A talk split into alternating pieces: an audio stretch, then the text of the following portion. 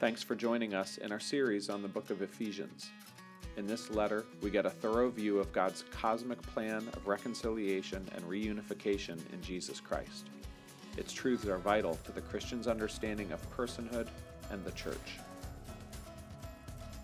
Cornerstone exists to declare and demonstrate Christ in all of life so as to make people complete in Him.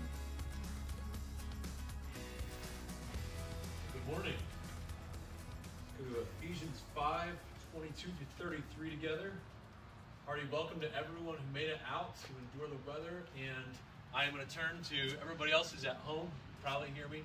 Just let you know that we miss you, we love you, we are praying for you, we need you, and we long for the day when you'll be with us again. We know that some is sickness right now and some is the vulnerability. We pray for you and long for you to be with us. Um, on that note, we continue to pray for the end of this pandemic. We want God to intervene and to work in this way. And yet we pray as well that He would encourage our faith, that He would build us up and supply every grace that we need to make it through this. We know that that's the way Paul talked about the thorn in his flesh when he had something terrible, probably something that bothered him a great deal, probably something that Adam and Eve didn't deal with, probably something from the curse that he struggled with. And yet his response is that, God, would you take it? And if not, your grace is sufficient for me.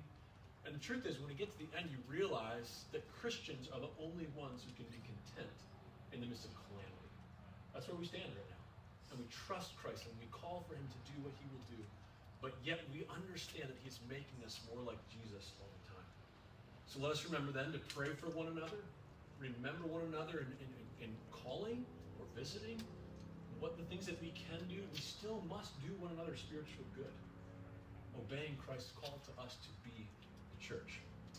All right, let's look at Ephesians 5. I'm going to read from 22 all the way through 33, and then we'll pray. This is God's word. Wives, submit to your own husbands as to the Lord. For the husband is the head of the wife, even as Christ is the head of the church, his body, and is himself its Savior. Now, as the church submits to Christ, so also wives should submit in everything to their husbands. Husbands, love your wives, as Christ loved the church and gave himself up for her, that he might sanctify her, having cleansed her by the washing of the water with the word, so that he might present the church to himself in splendor, without spot or wrinkle or any such thing, that she might be holy and without blemish. In the same way, husbands should love their wives as their own bodies. He who loves his wife loves himself. No one ever hated his own flesh, but nourishes and cherishes it, but just as Christ does the church, because we are members of his body. Therefore, a man shall leave his father and mother and hold fast to his wife, and the two shall become one flesh.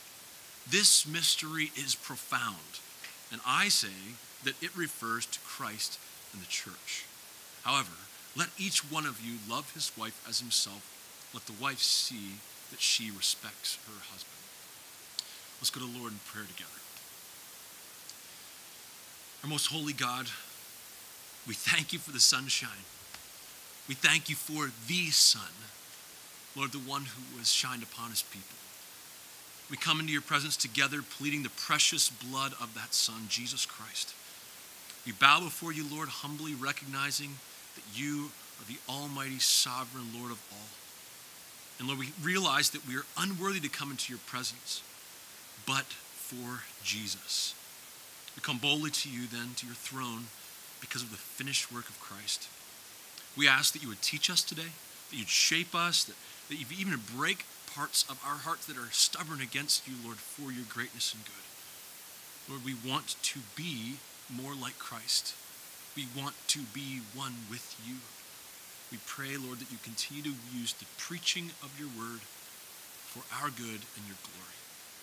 We love you. In Jesus' name. I'll start with a question. Although, like, these last few months have been so nice, I feel like now I can't read anyone's face whatsoever. I, like, my spit pit became enormous now. Um, but I'll start with a question here. For those of us who tied the knot, why are you married? Why are you married? Now, lots of people have reasons for this. Some have good reasons, some have not so good reasons. Some of you are wondering, where is this going with all this? Um, but I mean, a lot of us understand this. We, we have different reasons for getting married. But I, you know, I've, I've thought about this and read about it a little bit, and I came across an article this last week I thought was helpful, written, written by Maggie Gallagher in uh, the City Journal. She wrote an article for her readers that said 10 reasons why marriage is good for you. It was kind of a data driven, data driven approach to understand some of the things that actually make a difference in a person when they get married. She's kind of a statistics guru and puts all those things together in a report for people to understand that there really is some sort of a difference. Now, admittedly, of course, her findings might have some different nuancing and understandings. However, this is what the kind of some of the stuff she found out. She found something about safety. It's safer for the husband, it's safer for the wife, and it's safer for the children that have a household with a husband and wife in it. But living alone is just statistically a little bit more dangerous. She found that a married couple will earn more money and will actually be able to build wealth over the long term as well.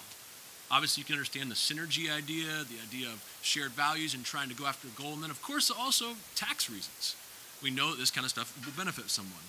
She also saw that marriage increases the fidelity of a person. You can think about the physical relationship. She understood also and showed the data that those who are married um, are having more and better intimate encounters inside of their marriage. That's what's happening inside that. Married people also, she found, have less mental health problems. She saw these things that even showed that even though things can get crazy, having someone as your partner in regular life is good for it. She also showed, I don't know how she showed this, but that those who are married usually, and we can all attest to the variance in this, are more happy overall and understood that that is the higher levels of happiness belong to those usually who are married. Now, we'd agree that most of these are true. Uh, doesn't mean that they're all true and they're all the true all the time. But it, it doesn't mean, even though that it may be true, that these are the reasons for getting married. That this is the reason you'd say, well, I guess I'm convinced I'll find someone to marry and we'll do this thing. Uh, these would be good benefits of marriage, perhaps, something that would be good for you that came out of it. The whole problem with Maggie Gallagher's article is that it's 10 reasons why marriage is good for you. I want to ask a little bit of a different question. I'm not just saying what were the reasons that some people get married. I want to ask the deeper question, a little bit more objective. What is the purpose of marriage? Again, uh, like an institution, why was it created? The question, again, for married people here is, is this one, but it's also going to be relevant for all of us. And you'll have to track with me and trust me here. But we should all be asking this question why was marriage created? We all need this. I'm, I'm, asking, why did God make human marriage as an institution at all? What is it for? Some would say procreation, to have children, to fill the earth with children. Um, some would say it's a very important unit of the political structure. And what I mean by that is to make sure that basic human society has a structure that takes care of the smaller units they can have responsibility for building character and into children as they grow in a meaningful way. It's kind of like the marriage then would provides that foundational structure. Some would say it's companionship, to have a lasting friendship and camaraderie that sticks together through the difficult times and the good. And then some would even say it's actually for discipleship and for understanding and, and sanctification to learn to deal with another person and to love someone sacrificially. Now, these are all good purposes in marriage. I'd even say that most of them are actually biblical, the ones that I just talked about here. But I, I want to ask again a little bit more than just the physiological question, a little more than just the mental question, even more than just the practical spiritual question. I want to ask what is God's purpose for marriage? What is He intending? And the answer, like I said, is for all of us today. Each one of us, whether you're a child or an adult, whether you're married or you're not married. It's important because Paul is wrapping this into the book of Ephesians to help us understand what he's trying to communicate. So it's important for us both to understand the book of Ephesians, but also in his broader context to help us to understand ourselves as individuals within the church in all of the cosmos. So, his purpose for marriage, as we're going to see very quickly, is great. And by that I mean great and profound. I'd even say huge. I mean, it is something that is profound and large and enormous across the universe. God's purpose for marriage, yes, is very practical, both those that are married, but also, also for those who are not. Last week we covered verses 22 through 28. We kind of understood what the design for marriage was from Paul's perspective in the household. Paul instructed us how to do it. He showed us how the household should be structured, starting with the roles of the husband and the wife. We saw that the wife was to submit to her husband, and the husband was to love his wife. Both roles being based on the respective obedience and example of Christ and the church. But this week, as we go on in verses 28 through 33, we're going to see kind of two things surface here. One main idea that we're going to get from it, but we're going to see it kind of come up in two ways, cleverly brought to us. First, we're going to see further instructions for the husbands to love their wife. And the way he talks about it is really harping on us guys here, but he's going to lead to a, deep, a deeper, different topic through this, which is God's purpose for Christian marriage. Paul has already told the wives to submit to the church and the husbands to love their wives like Christ. But in these next few verses, Paul will expand that discussion on how the husband should love his wife. It's a new aspect specifically here, not brand new, but of this husbandly love that's really rooted in the second greatest commandment. Uh, I when I say that, I mean the second greatest commandment that Jesus answered in Matthew 22, originally from Leviticus 19. You shall love your neighbor as yourself. Look at the passage with me. Look at verse 28, just the first part there. He says, In the same way, husbands should love their wives as their own bodies. He's using the same structure. Do you see that there? Think about love your neighbor as yourself. Love their wives as their own bodies. Now, there's obviously a slight bit of difference here, and we're going to get to that in a minute. But we first need to see that Paul is calling husbands to obey this ancient task of loving their neighbor. It just so happens that the neighbor that Paul is talking about is their wife. This isn't a new command. Again, they, they all know that they're supposed to do this as an outworking of the first greatest commandment to love the Lord their God their heart, soul, and mind. It's not a new command. We all know, though, that that's not what he's trying to say here necessarily, a brand new thing. We all know, especially guys, just pay attention for a minute, we all know how to take care of ourselves to some degree or another. I know there's some that do a little better than others. My point is, we understand how to take care of ourselves. When we're hungry, we eat. When we are thirsty, we drink. When we are tired, we sleep. When we are dirty, we take a shower. Again, I'm not saying about the quality of how good we do these things. I'm just saying that we do these things because we know self preservation. We understand that we are to take care of our body in some way. We automatically know how to keep our body living and working, and we do it. He tells us in verse 28 in the same way, husbands should love their wives as their own bodies. He who loves his wife loves himself. For no one ever hated his own flesh, but nourishes it and cherishes it, just as Christ does the church. Now, I was going to want to stand off or step off for a minute here and think about it. I got two things I want to say really quickly. First, Paul is not promoting self love. Paul's not saying you should love yourself more. I think this would be a perversion of Jesus' words and for Paul as well. He's not saying that that's what we should do. He's not saying, you guys, you really ought to take care of yourselves. You really ought to treat yourself. Like that's what you need to do, take care of yourself. That's what really needs to happen here. That's not what his message is. He's not doing that. This is not about self-love. But secondly, he is doing he is doing something here that's a little different. What he is doing is talking about something that we all do quite naturally.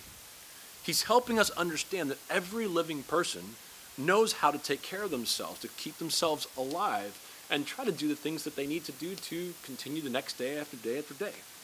Now, I know that there will be a handful of people in the world who would deny themselves some of those things. Think about like maybe a monk or some sort of an ascetic, someone who would maybe uh, expose himself to harsh treatment or uh, you know, keep from food or some of these things. All these, though, are not the natural way that God even made us to be. They're all some sort of incorrect philosophy of living that someone would subject themselves to this as though somehow that brought them better holiness or more righteousness. He's not saying that at all. He's saying that every person basically understands what they need and acts on those. He says no one ever hated his own flesh, but nourishes it and cherishes it. Now, I, just want to, this is going to be a more of a, a, a, a tender comment for a moment, but I want us to think about this. Some of us might be tempted to think that Paul didn't understand the modern day struggle with the hatred for our bodies. It's a whole big thing right now that we would hate our body image, one thing or another that we would hate this. Like you said to yourself sometimes, Paul, you're wrong. I do hate my body. I hate the way I look. I hate this and that and the other thing about me. Maybe you just don't understand. I even had like self-deprecating thoughts because I hate my body so much. Just for a moment, that's not what Paul's talking about. However, I think it's right to offer a pastoral word here this is not the same topic, but I, I think this is helpful for us because I know this is a real struggle for many of us. Um, you might hate the way that you look, but that's because you love yourself. And this is what I mean by that. You want yourself to be something different than you are because you think more highly of yourself, and that's the way you'd like to present yourself to other people. You may hate different things because you want to be another person. This is the same struggle that I have all the time because I love myself. The end, the end product is really that it's starting out out of a heart of pride because I think I'm better than I am. And I want so badly to present this certain front to people. And I'm not content often with what God has given to me. And rather, I want to be my own God and show myself to be a certain way. It shows that a person is pretty good at knowing what they want for their own flesh. And the entire struggle really actually centers around true love for yourself. And as I said, this is not what Paul is dealing with here in this passage. But I think it's helpful for us, especially in a world that tells us that's, you know, you just need to love yourself more. The scriptures over and over tell us that we have no problem loving ourselves. The problem is that we don't love God more than ourselves. And so we should take his word here. Our value, we remember this from last week, our value, our beauty, our dignity is all based in being an image bearer of God.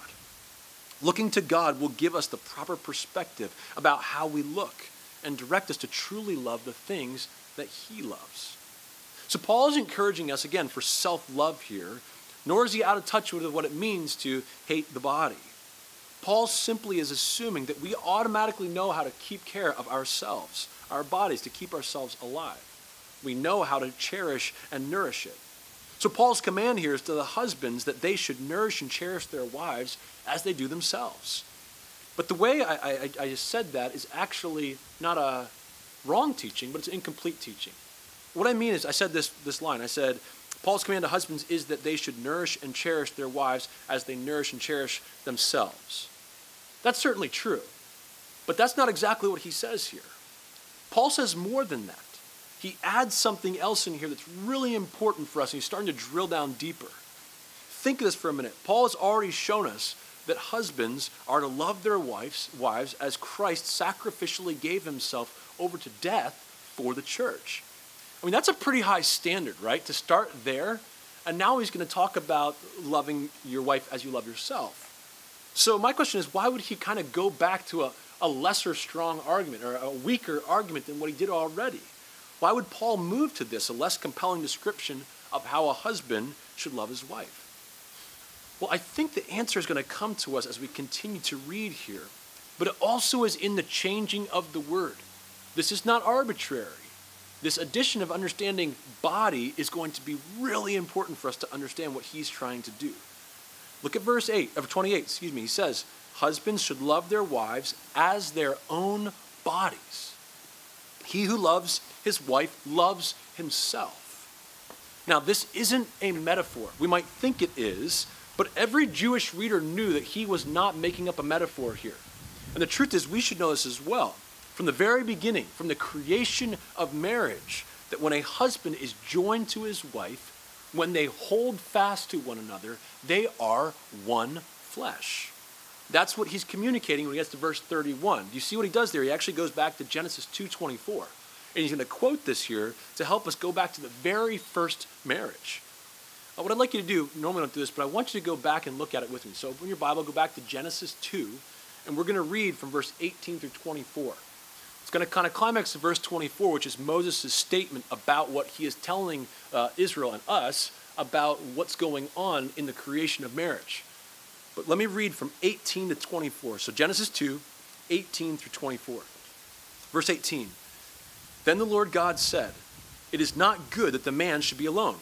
I will make him a helper fit for him. Now out of the ground the Lord God had formed every beast of the field and every bird of the heavens, and brought them to the man to see that he would what he would call them. And whatever the man called every living creature, that was its name. The man gave names to all livestock, and to the birds of the heavens, and to every beast of the field. But for Adam there was not found a helper fit for him.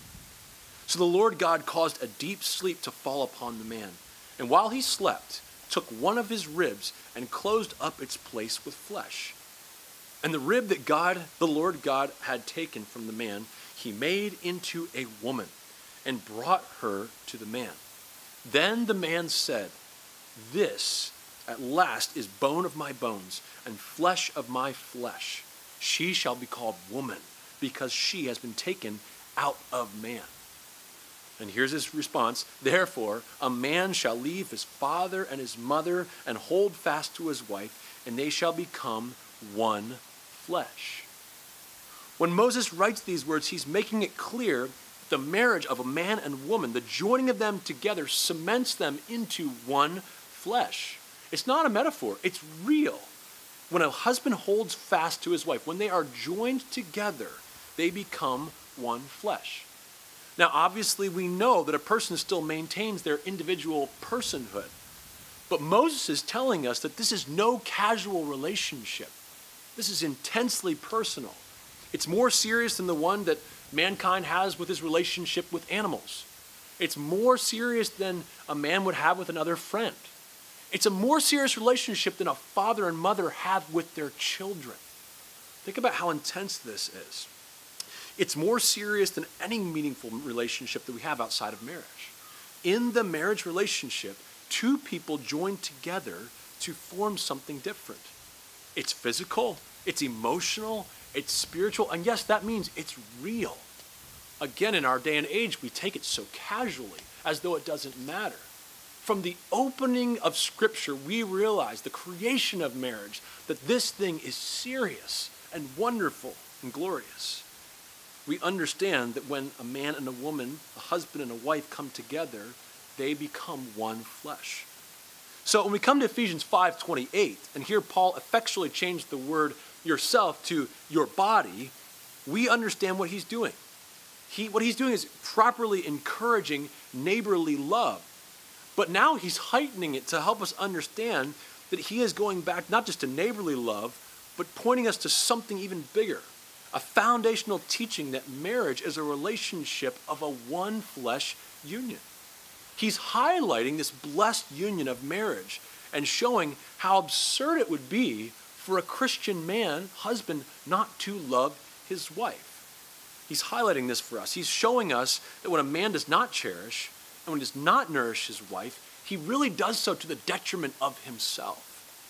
In other words, if he doesn't love his wife in this way, he either hates himself, which we've established and Paul shows that he doesn't, or, and this is probably where we need to clue in, we don't understand marriage and what it really is.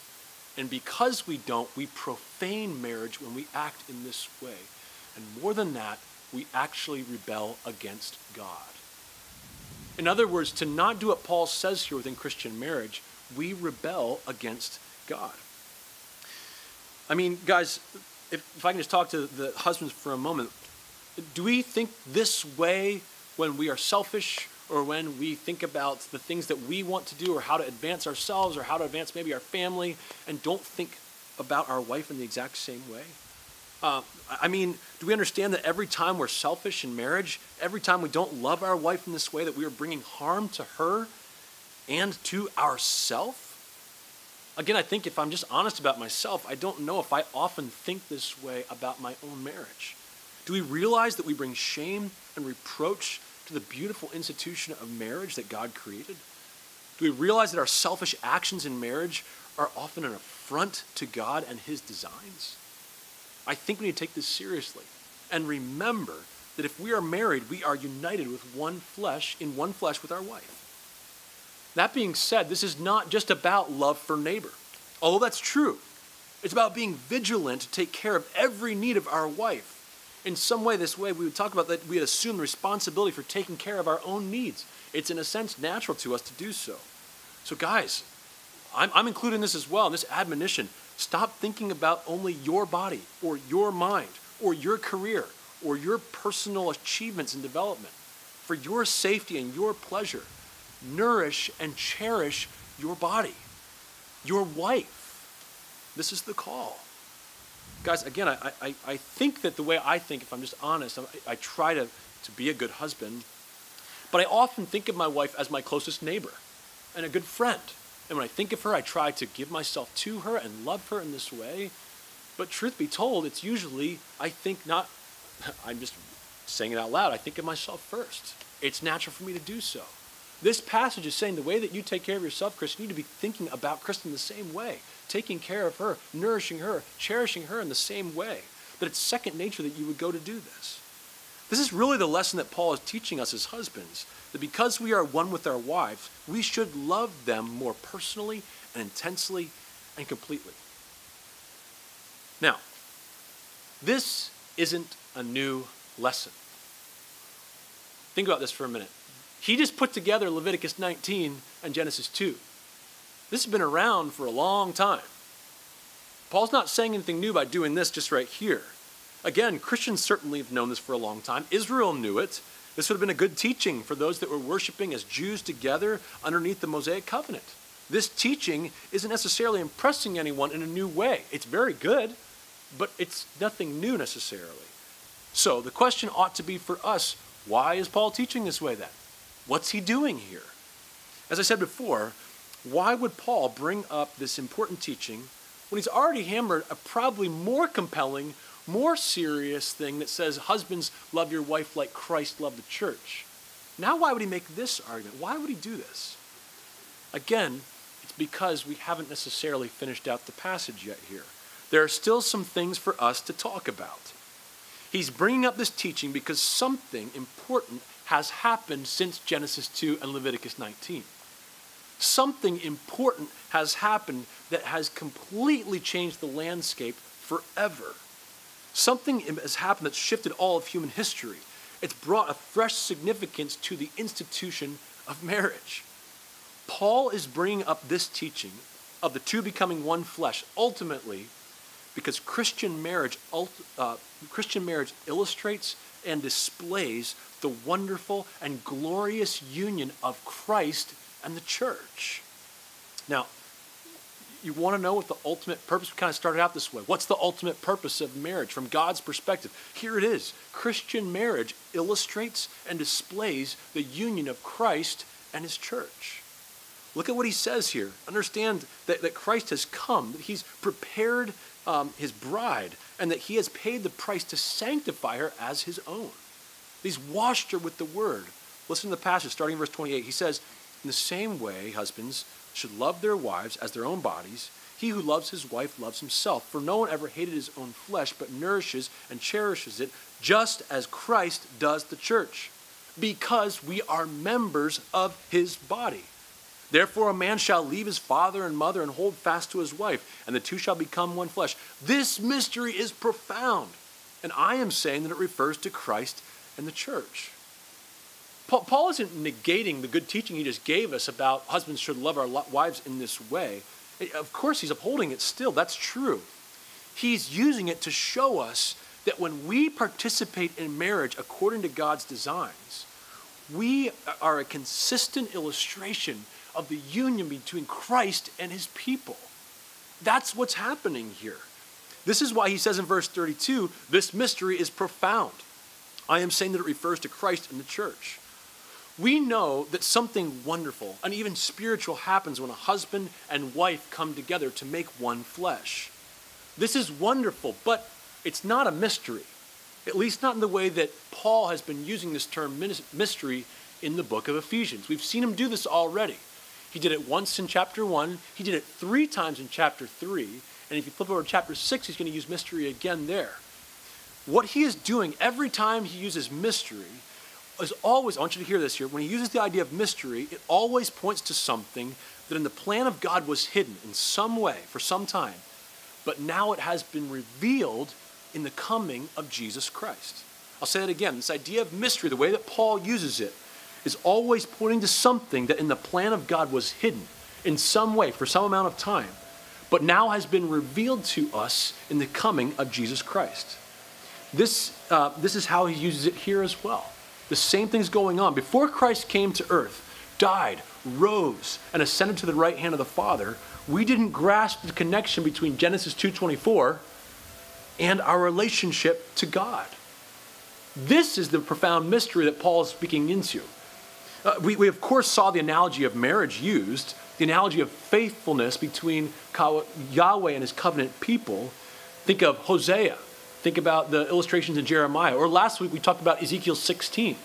These analogies are very good, but these analogies were only that about the covenant that was struck back at the Mount Sinai. These were meant to bring Israel to faithfully keep covenant with their covenant king, like a wife who was to be faithful to her husband. There hadn't been, though, in uh, some sort of decisive moment when God became one with his people, Israel. There hadn't been that, and neither were they expecting it necessarily. But in the coming of Jesus Christ, the God man who gave himself up for his people, we learn that marriage is more than just a good way for two neighbors who happen to be man and woman gathered together and live in harmony. That's not all that marriage is. We're seeing not just neighborly love, but something that promotes something way bigger than just two humans joining in marriage. Marriage has always been meant to prefigure Christ and his church. Now, prior to Christ's coming, we couldn't see it. And the truth is, it wasn't possible. But now that Christ has come, now that he has given himself up for his church, we understand that the relationship between God and his people is illustrated for us in the very fabric of Christian marriage, what he made from the beginning. The mystery is that truly Christian marriage reflects the interplay then between Christ and his church. It reflect, think about this. It reflects the roles that we play. It reflects the love, the submission, the oneness that we experience in the new covenant, in our relationship with our head, Jesus Christ. The marriage relationship is not only practical, although it is, but it's meant to declare to us and to the world the plan for God to join with his people in glorious union. I mean, think about it. This is why other, all other types of sexual relationships or other forms of marriages are forbidden. They're wicked in God's sight. All fake marriages are perversions of this truth. This is why this matters. Remember what, what's happening here always speaks to the truths that we see above. That's what's going on here. Jesus, the bridegroom, doesn't unite himself with another groom. The church, the bride, doesn't unite herself with another bride.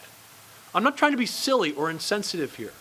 What I'm trying to help us see is that this thing, marriage, reveals the beauty of the church's union between Jesus and his people.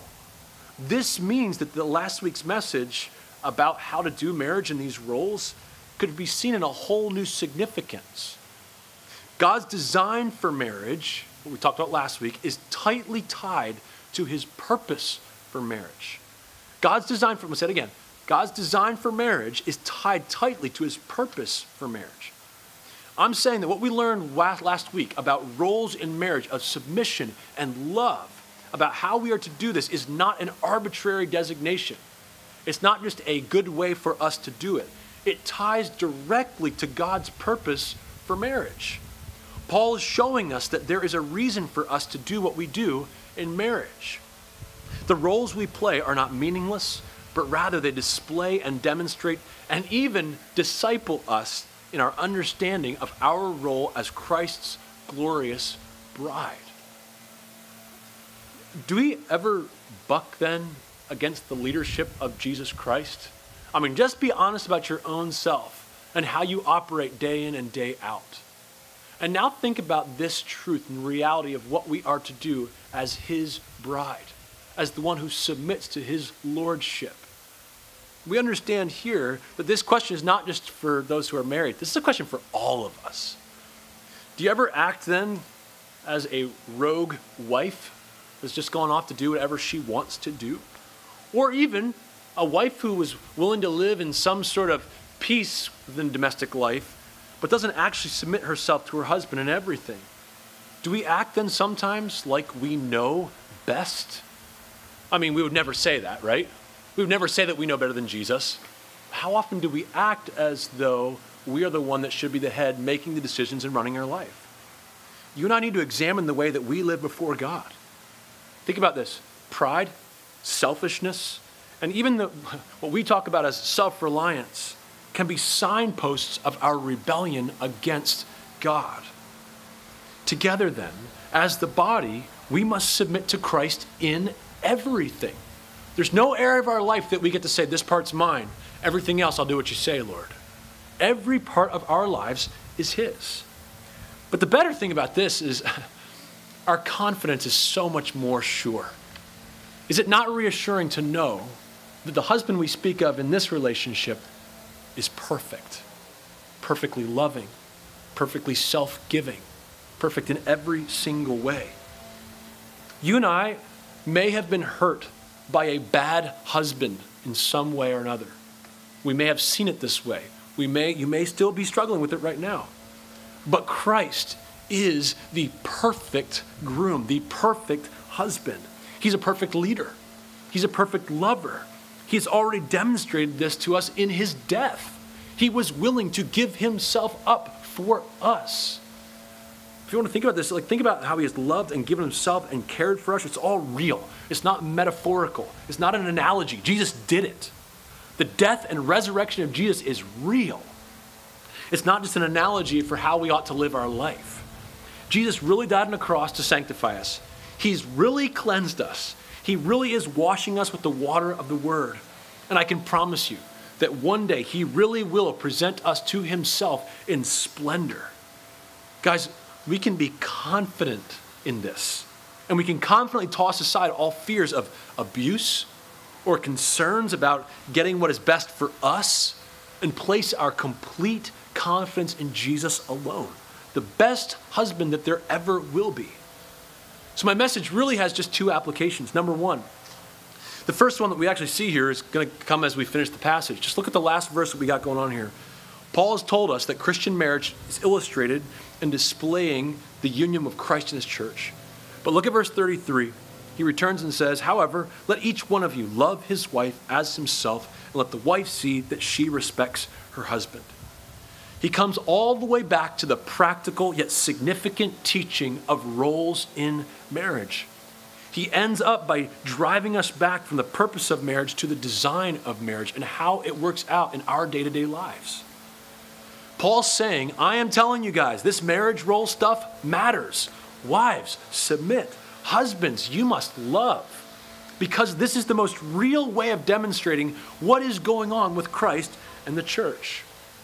So, if, if, if, Paul really is tying our marriage roles to Christ and the church, we have no right whatsoever to relegate to this to just be some other human relationship, just a closer one. No, this is important in every single way and holy. When a husband is selfish or a wife is not willing to submit herself to her husband, we tell a lie about God and his people. In other words, when we do these things, we are a living display of rebellion against God. Only a marriage where a husband loves, cares, gives himself up for his wife, only when he nourishes and cherishes his wife can the beauty of Christ's love for his people be displayed as a living example of the truth. Only a marriage where wives submit themselves gladly to the leadership of their husband can the picture of the church with her head, Jesus Christ, be presented. What we do in this present time matters. The way that you and I act has to be in accordance with His purposes and His designs. And I'll just say, uh, just, just quickly, as a pastor, I'm not, not long, but as your pastor, you can expect this to be hard, but you can also expect great results. Now, that's the totally pragmatic side of this. What I mean is, his designs uh, for roles in marriage are good. It actually helps our marriage, not hurts it. Despite what some of the world may want to say, it's not true. This is basic biblical counseling for marriage. Your marriage will be better if you follow God's design. However, more importantly than that, a marriage that follows his design brings God honor and glory, and it displays for the whole world the beauty and the wonder of the union of Christ and his church. This is the first application. But the second one, we've kind of already hit together. It's all out for us already, for all of us here. Paul's teaching on marriage has led each of us who are truly Christians to understand our role as the wife or the bride of Christ before Him in His church. Understanding then the perfections of our Savior and His inability to fail and His loving kindness and His immaculate track record, we can fully trust that Jesus Christ will be the best ever head that we've ever had. That He will take care and give Himself over and over again as He's shown Himself to do. Therefore, we can have all the confidence in the world to place ourselves in happy submission to Jesus Christ alone. Brothers and sisters, we can toss aside all fears of abuse, all concerns of getting what is best for us, and place our complete confidence in Jesus Christ alone, the best husband that there ever will be. So then I say to us, let us submit with joy. Let's pray together. Lord Jesus, we thank you for your great grace. What a gift for you to show us this in Ephesians 5. Lord, we are wicked husbands and wives. We so often tend to take care of ourselves instead of one another. We bucket the idea of submission, whether to one another or to you. Lord, would you turn our hearts? Would you continue to work faith in us as we look back to understand that it's only through your grace that we could ever do these things. We look to Jesus, who not only said, Be my wife as the church, but instead he gave himself for us to wash us clean. We thank you for your great love, Lord, being a just God and a justifier. We love you in Jesus' name. Amen. Thank you for listening to this podcast.